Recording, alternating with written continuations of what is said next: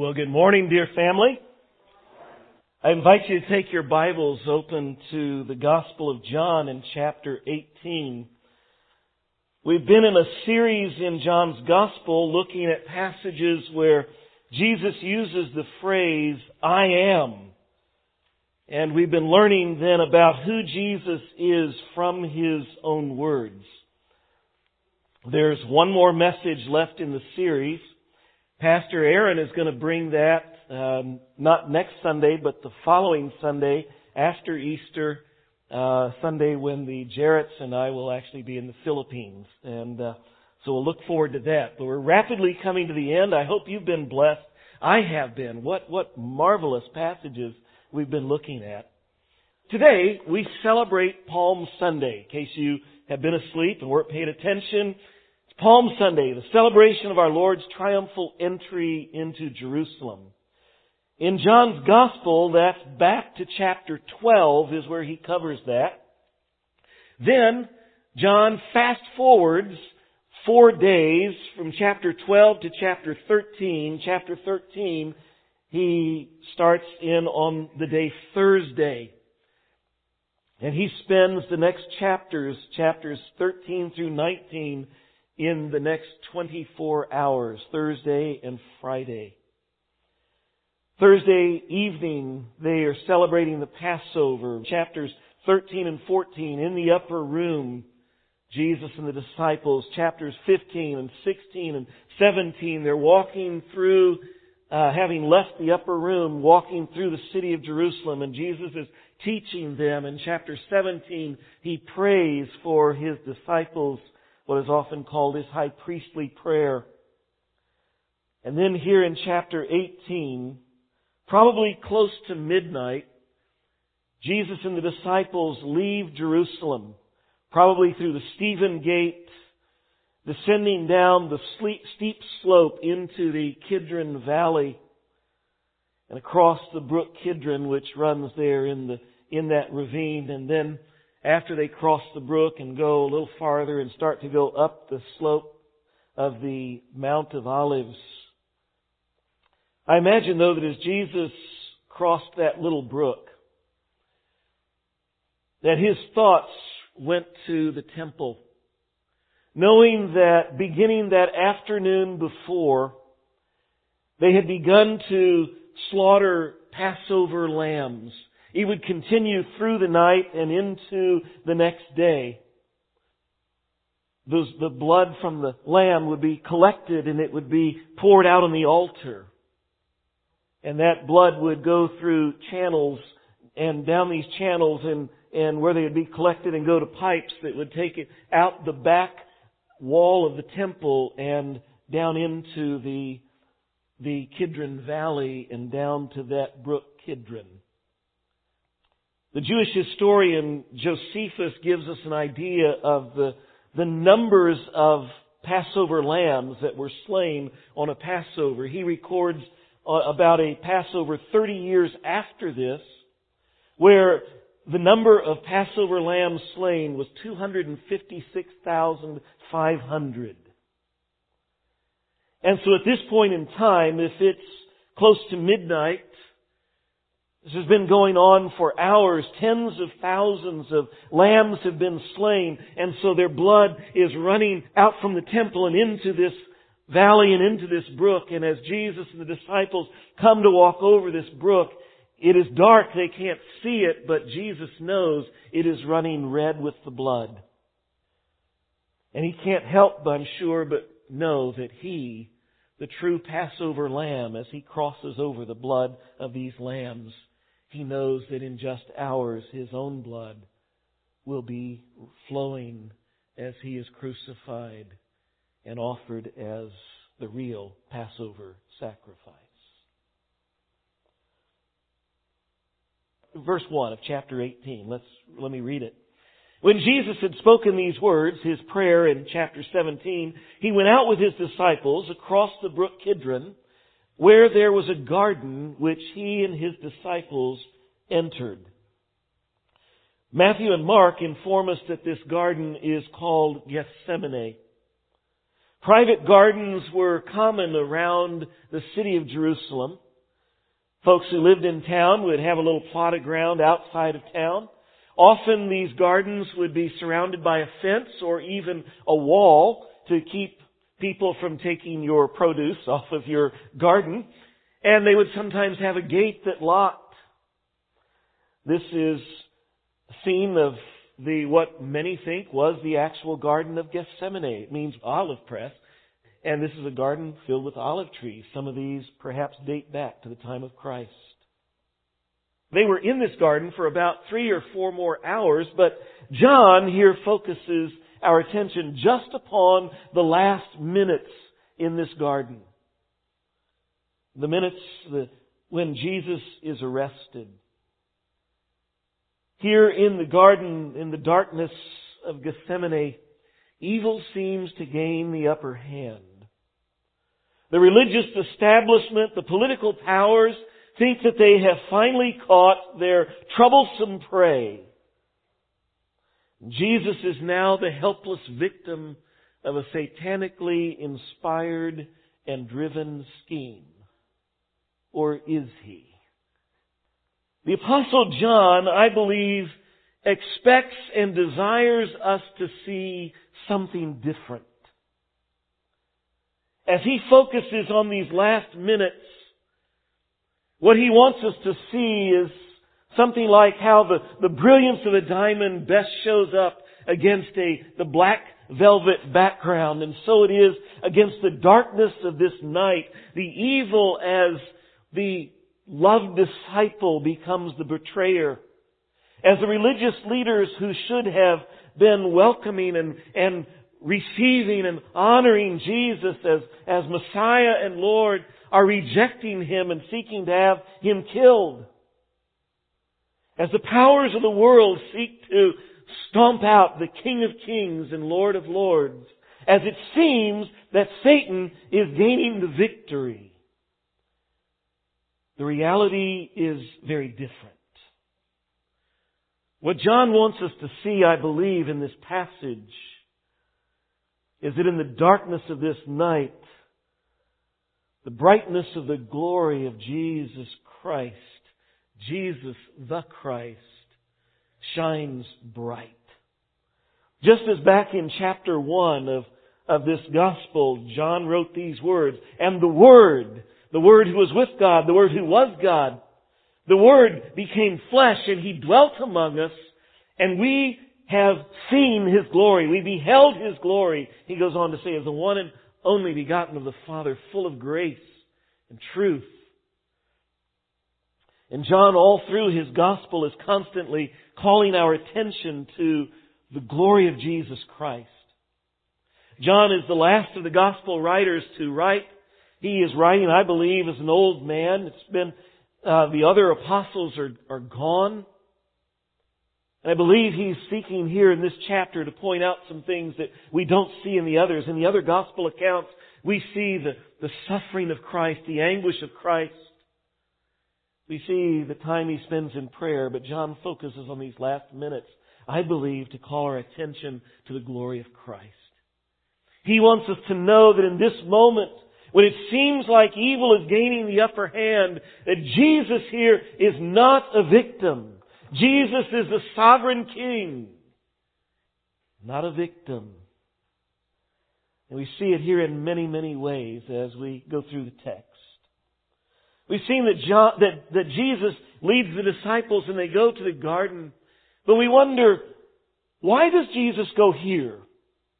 Why does Jesus go to the garden and why to this garden? They were there in the nice, comfortable upper room.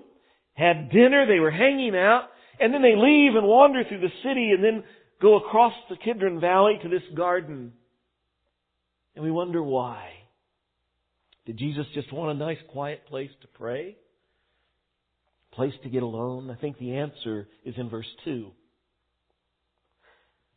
It continues, "Now Judas, who betrayed Him, also knew the place, for Jesus often met there with His disciples." You can underscore, highlight that little word, often. Jesus goes there, he says, Jesus who betrayed him knew the place. Jesus already knew that Judas was the betrayer, sent him off to do his work. May I say that was likely why they left the upper room. Because Judas went to go betray him and to go bring the arresting officers to get him, and so it was time to leave the upper room. But Jesus wanted more time, so they wander through the streets. Then they go here. Why this garden? I think Jesus is making it easy for Judas to find him. Kind of like when you're playing hide and seek with your kids or your grandkids. You're running through the house and you get that place and you realize after you've gotten there that maybe this is a little too good. The kids are wandering around and you have to start making noises. Where are you? Where are you? Over here. You know, that's kind of what Jesus, I think, is doing for Judas. See, you know, Jesus often went here.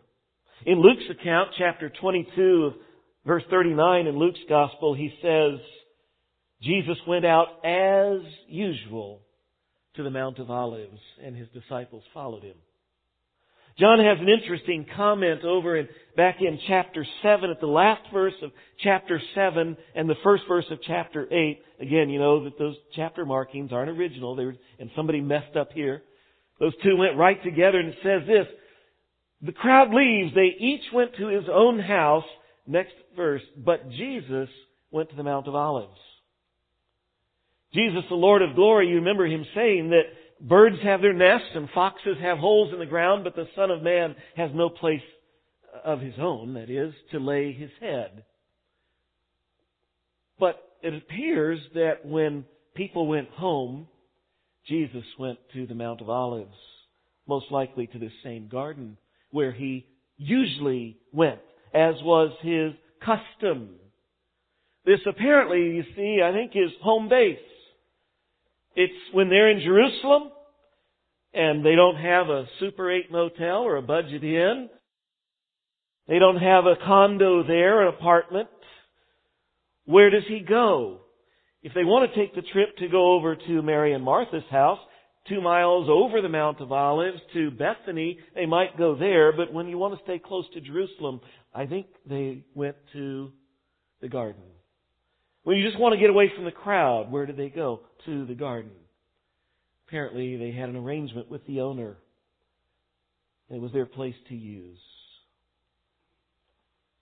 So there's no secret here.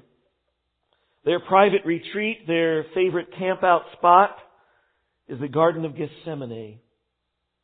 This was the most obvious place for Judas to look to find Jesus. And see, what I see in that is Jesus is orchestrating the place of his arrest. Several times people have tried to grab Jesus. They have sought to arrest him back in chapter 7. They sought to arrest him, but no one laid a hand on him, it says, because his time had not yet come. A few verses later, they send soldiers again to arrest him. And after a while, the soldiers come back to the religious leaders, and without Jesus, they say, where is he? And they said, nobody ever spoke like him. They couldn't arrest him.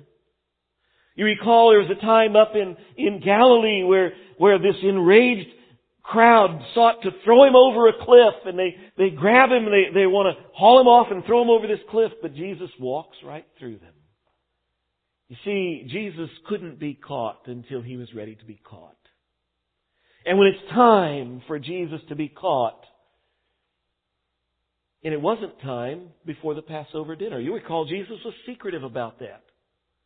The Passover dinner was coming up Thursday night, and he sent 2 disciples to go get ready. They say, where are we going? They want to know the address. He says, well, when you get to town, look, and you'll see a guy carrying a pitcher of water.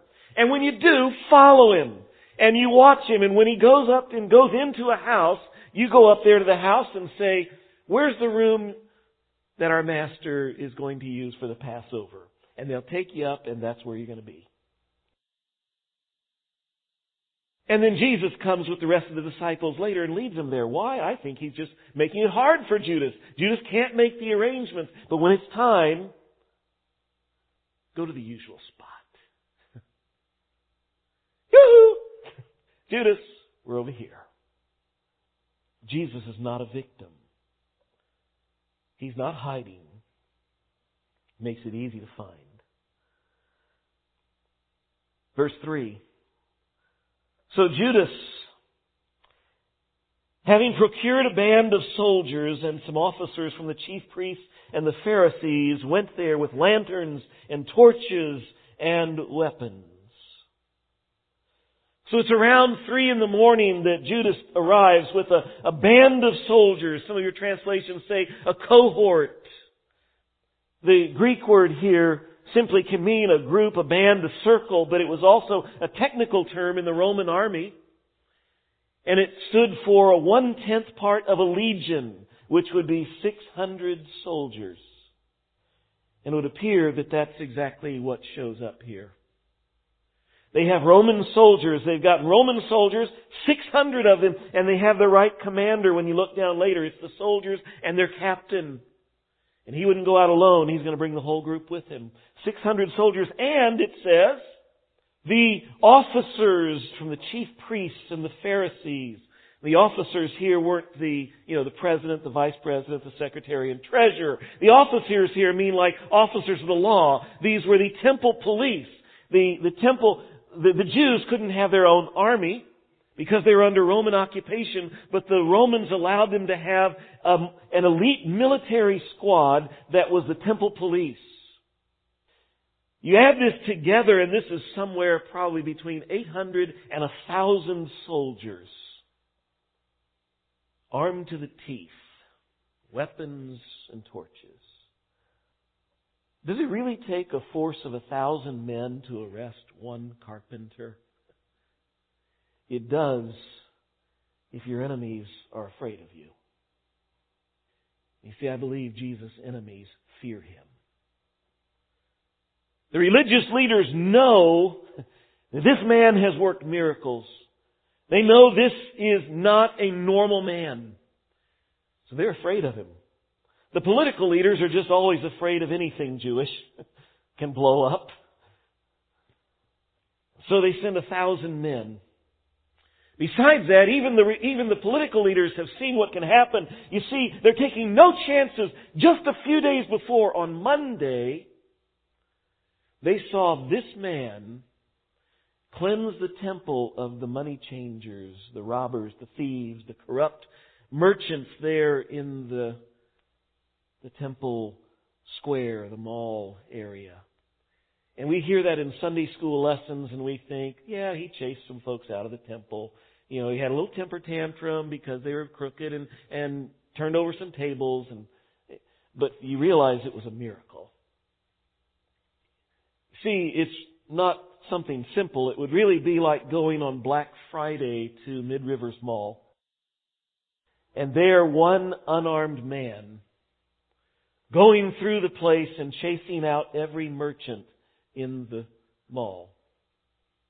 And instead of the couple of mall cops on Segways, you have several hundred fully armed, fully trained soldiers who have no reservations and hesitations to kill anybody who creates a problem. You see, this is a miracle of big proportions. And it's enough to make religious and political leaders saying, if we're going to go arrest this man, we better be prepared. And 800 to 1,000 soldiers show up. Verse 4.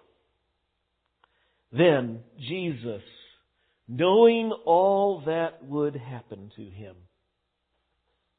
The disciples obviously didn't realize it at the time. They were fearful. They were in panic mode.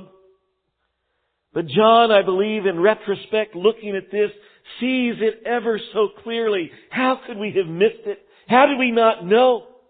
With everything that Jesus said in the weeks leading up to this, in the days leading up to this, in the evening before this, all that He said and all that He did made it so clear. He knew everything that was going to happen. He wasn't surprised by the arrival of these uninvited intruders. He also knew everything that was yet to unfold. Back to verse 4. Then Jesus, knowing all that would happen to him, he came forward and said to them, "Whom do you seek?" And they answered him, "Jesus of Nazareth." And Jesus said to them, "I am he." There's our I am statement. I am he. Judas, who betrayed him, was standing with them. You know, it's Passover. Since the Jewish calendar is a lunar calendar, Passover is always a full moon. In Palestine, clear skies usually, full moon, bright. You can see outside very clearly, as you can here on so many full moons. Why do they come with torches and lanterns? Well, they bring 1,000 soldiers because they expect perhaps resistance. They also bring torches and lanterns because they could also expect that Jesus and the disciples might take a run for it. And they're going to have to hunt them down and look under the, behind the bushes and under the, in the holes and under. They've got to have torches and lanterns. But Jesus surprises them here. Jesus doesn't run away. Did you notice what it says he does? Then Jesus, knowing all that would happen to him, came forward and says to them, Jesus takes the initiative. He comes to his enemies and he gets in the first words. Jesus isn't running from the cross. He's not trying to get away. He's moving toward the cross. The glory of Jesus, he chooses the place. He's in control of the circumstances. His enemies fear him. He knows everything that's going to happen. He's moving towards this arrest and the cross. Verse 6, when Jesus said to them, "I am he," they drew back and they fell to the ground. So he asked them again, "Whom do you seek?" And they said, "Jesus of Nazareth." I love this. My favorite verses in here. Jesus simply says, "I am he." And 1,000 soldiers fall over. And I wonder in my imagination, did they fall over backwards? Like Jesus blew them over, or just knocked them over, or did they fall forward as they got a blinding glimpse of his glory for a second and they cower and fall down on their faces? 1,000 of them fall to the ground. And I wonder, that's why they sent 1,000 soldiers. They were afraid something like this might happen. But I wonder, how do you arrest someone like this? Why do you even try? And yet they get up again, and Jesus again asks, "Whom do you seek?" They say, "Jesus of Nazareth," and I wonder that time if they're going like this. I kind of think they did. They flinched, they ducked. Kind of a comical scene, but tragic. Because why would you arrest a man after this? Why would you arrest someone who obviously has this kind of power? For those who were the Jews, who were the temple guards, why would they arrest this man who obviously, from everything they would have seen all this time, is from God? It's tragic because it's a tragic example of the hardness of the rebellious human heart.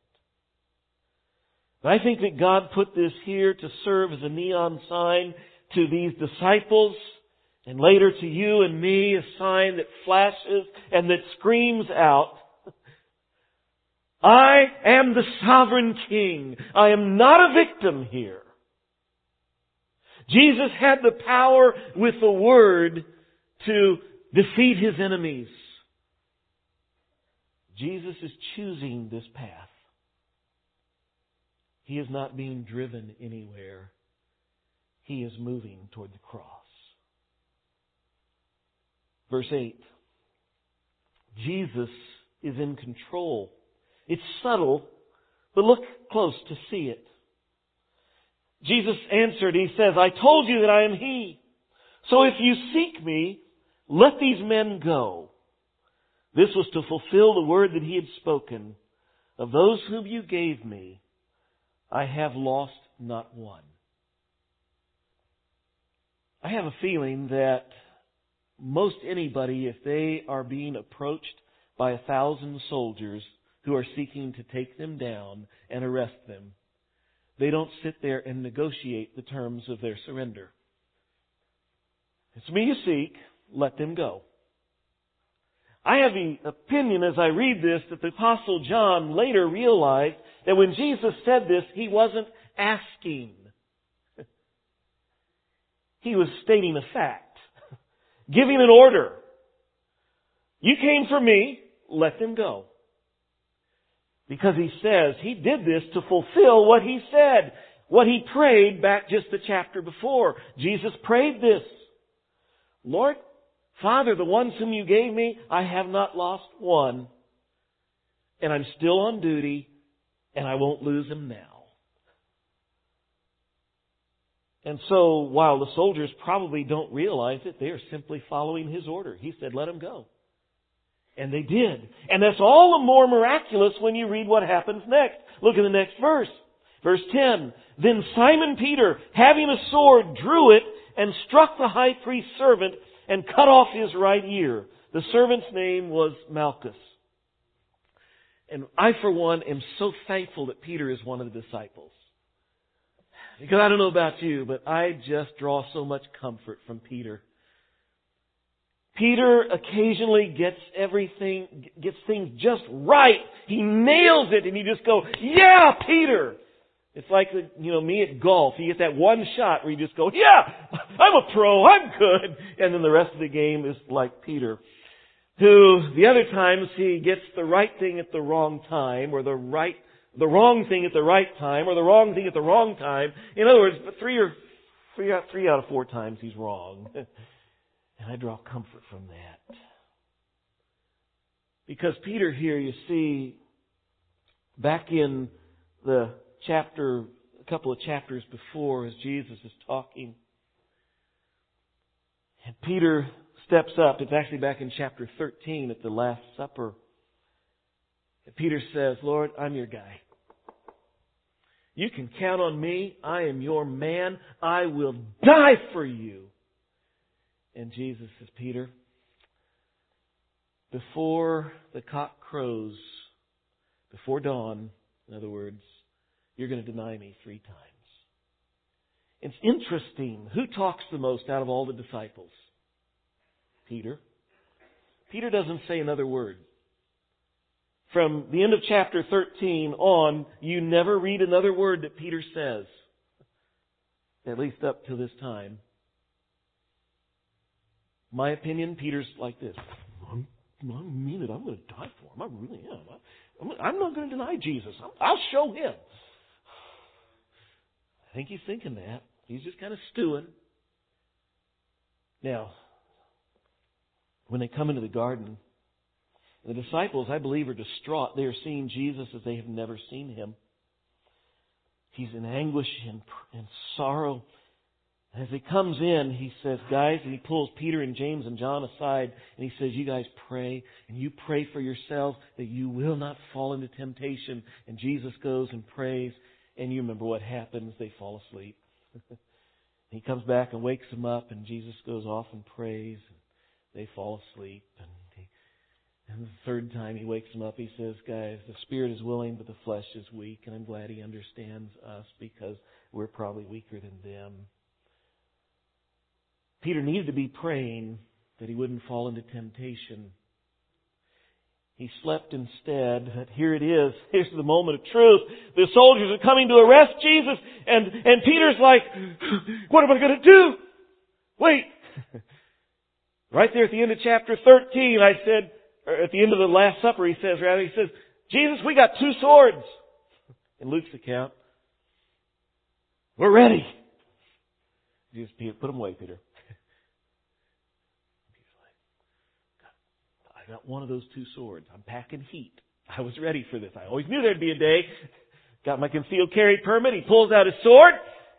And he's saying, I said I would die with Jesus, and before I go, I'm going to get at least one of them. And he pulls it out, and he starts going, and he's seen this done. He's going to go. He's aiming for the center of that guy's skull. He's going to split the skull, kill that guy. They're going to kill him, and that's okay. I'm going to do what I said for Jesus. I'm going to die for him.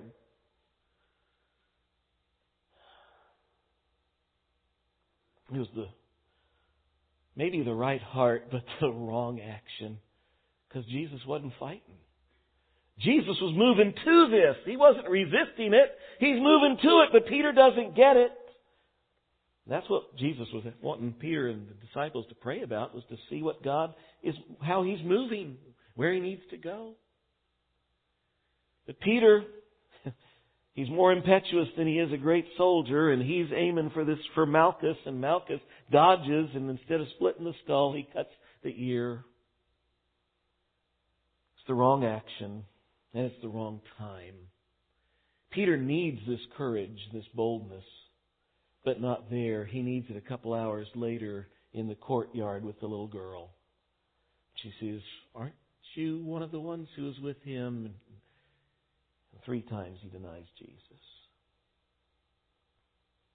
See, the reason I know that Jesus is in control here is not only does he say, I want you to let these guys go, but then Peter goes and tries to kill one of them, and you've got 1,000 fully armed, fully trained soldiers who work instinctively, and Roman soldiers who would rather kill than ask questions.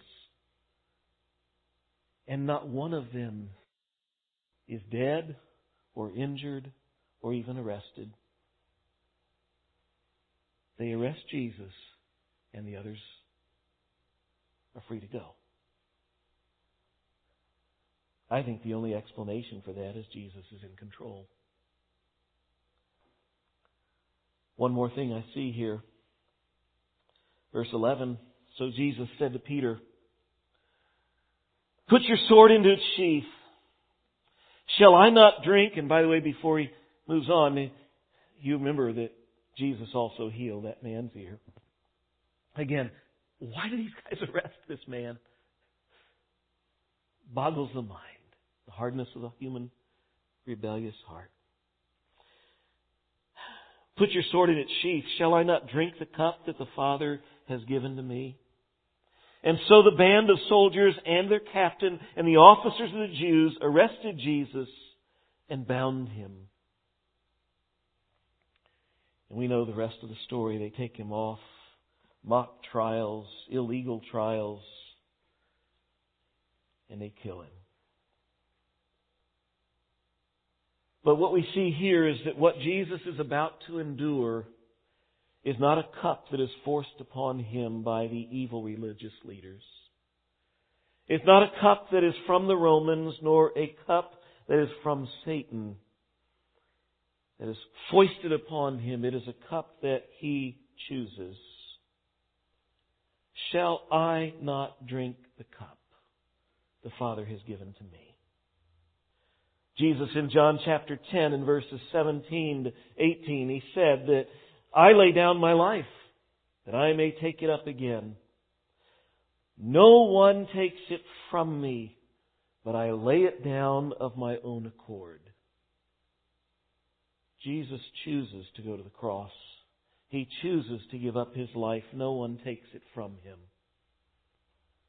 Something else to notice about this cup that he chose.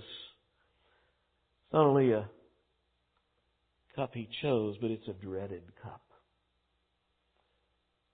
It's interesting, as humiliating as all the lies and the insults and the mocking that were heaped upon Jesus, as cruel and vicious as the beatings and the scourgings that he endured, as excruciating as I'm sure those nails in his hands and feet must have been, and as unimaginably horrific as death on a cross is, from every description we can read of it, that is not what Jesus dreaded the most. What he dreaded the most is this cup. The other three Gospels tell us that of those 3 hours that were spent where Jesus prayed in anguish and in sorrow and in trouble, it speaks of His intense and persistent prayer, and it was the same all the way through. His prayer was this. It was, Father, if it be possible, let this cup pass from me. Nevertheless, not as I will, but as you will. What Jesus dreaded was the cup. And I don't think personally that the cup was the cross. It was a portion of it, but the real cup, I believe, is a cup. As a cup from, as he says here, it's a cup from the Father. It's the one the Father gives him. And I believe it is, as you go through Scripture and you read of the cup of God's wrath. This is the cup of God's wrath against sin, which God's justice, and it demands that this wrath be poured out on, in the form of eternal punishment upon every sin and upon every one who ever committed sin. It's the fury of His wrath. And that's the cup which God the Father is going to pour out upon God the Son. You see, back in chapter 1 of John's Gospel, John explains that this is why Jesus came. He did it for us. John 1:29, it says that, Behold the Lamb of God who takes away the sin of the world. God enacted a rescue plan to deal with our sin problem. God became man to become a sin bearer, to take our sin upon Him. And along with our sin, to take the wrath of God upon Himself. Jesus was man so that He could die, fully man so that He could die, and fully God so that when He died, His death would be of infinite worth, infinite value, able to cover the sin of every man and every woman, every human, every person who has ever sinned, and able to cover the payment of sin, which was an eternal debt. An infinite God could pay an infinite debt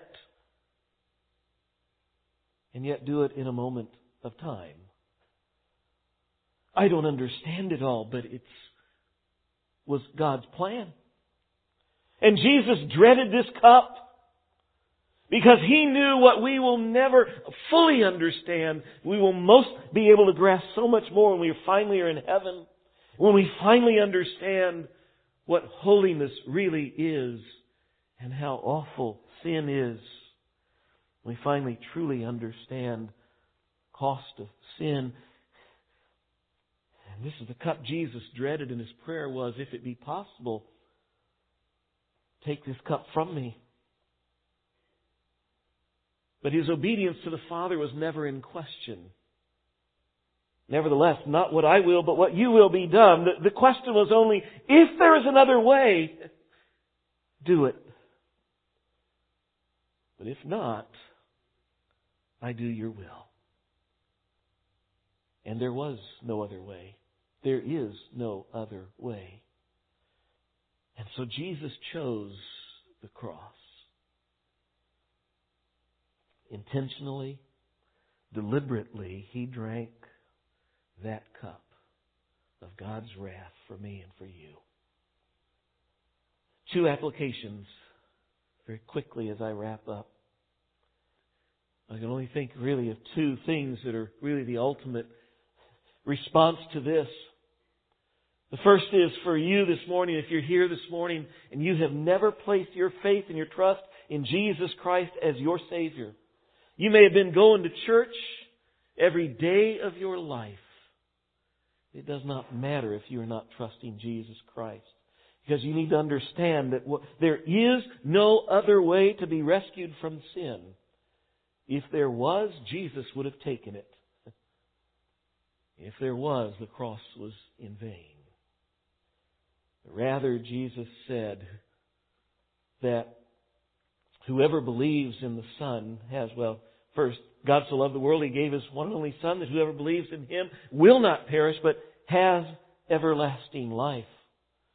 But the opposite is true. Whoever believes in the Son has eternal life, but whoever rejects the Son will not see life, but God's wrath remains on him. Instead of Jesus being the one who bears the wrath of God for your sins, you will bear it yourself. That is the warning of Scripture, but is the invitation of Jesus saying, receive this gift of salvation, which He has paid for. Trust in Jesus as your Savior today. If you're here today and you're already a believer in Jesus Christ, which is probably the majority of us, there is, again, simply one application that I would have for you, the second application of this service. And it really is wrapped up here in these words of Paul to the Corinthians. For Christ's love compels us, because we are convinced of this, that He died for all, and therefore all have died. And He died for all, so that those who live should no longer live for themselves, but for Him who died and was raised again in their behalf, or for them who was raised again. The question for us who believe in Jesus is, what are we living for? What are you living for? If the answer to that is anything except Jesus, it's an answer that doesn't make sense. Paul is saying the only logical conclusion, the only logical response, the only response that makes sense is, since Jesus loved me that much, I should live for Him.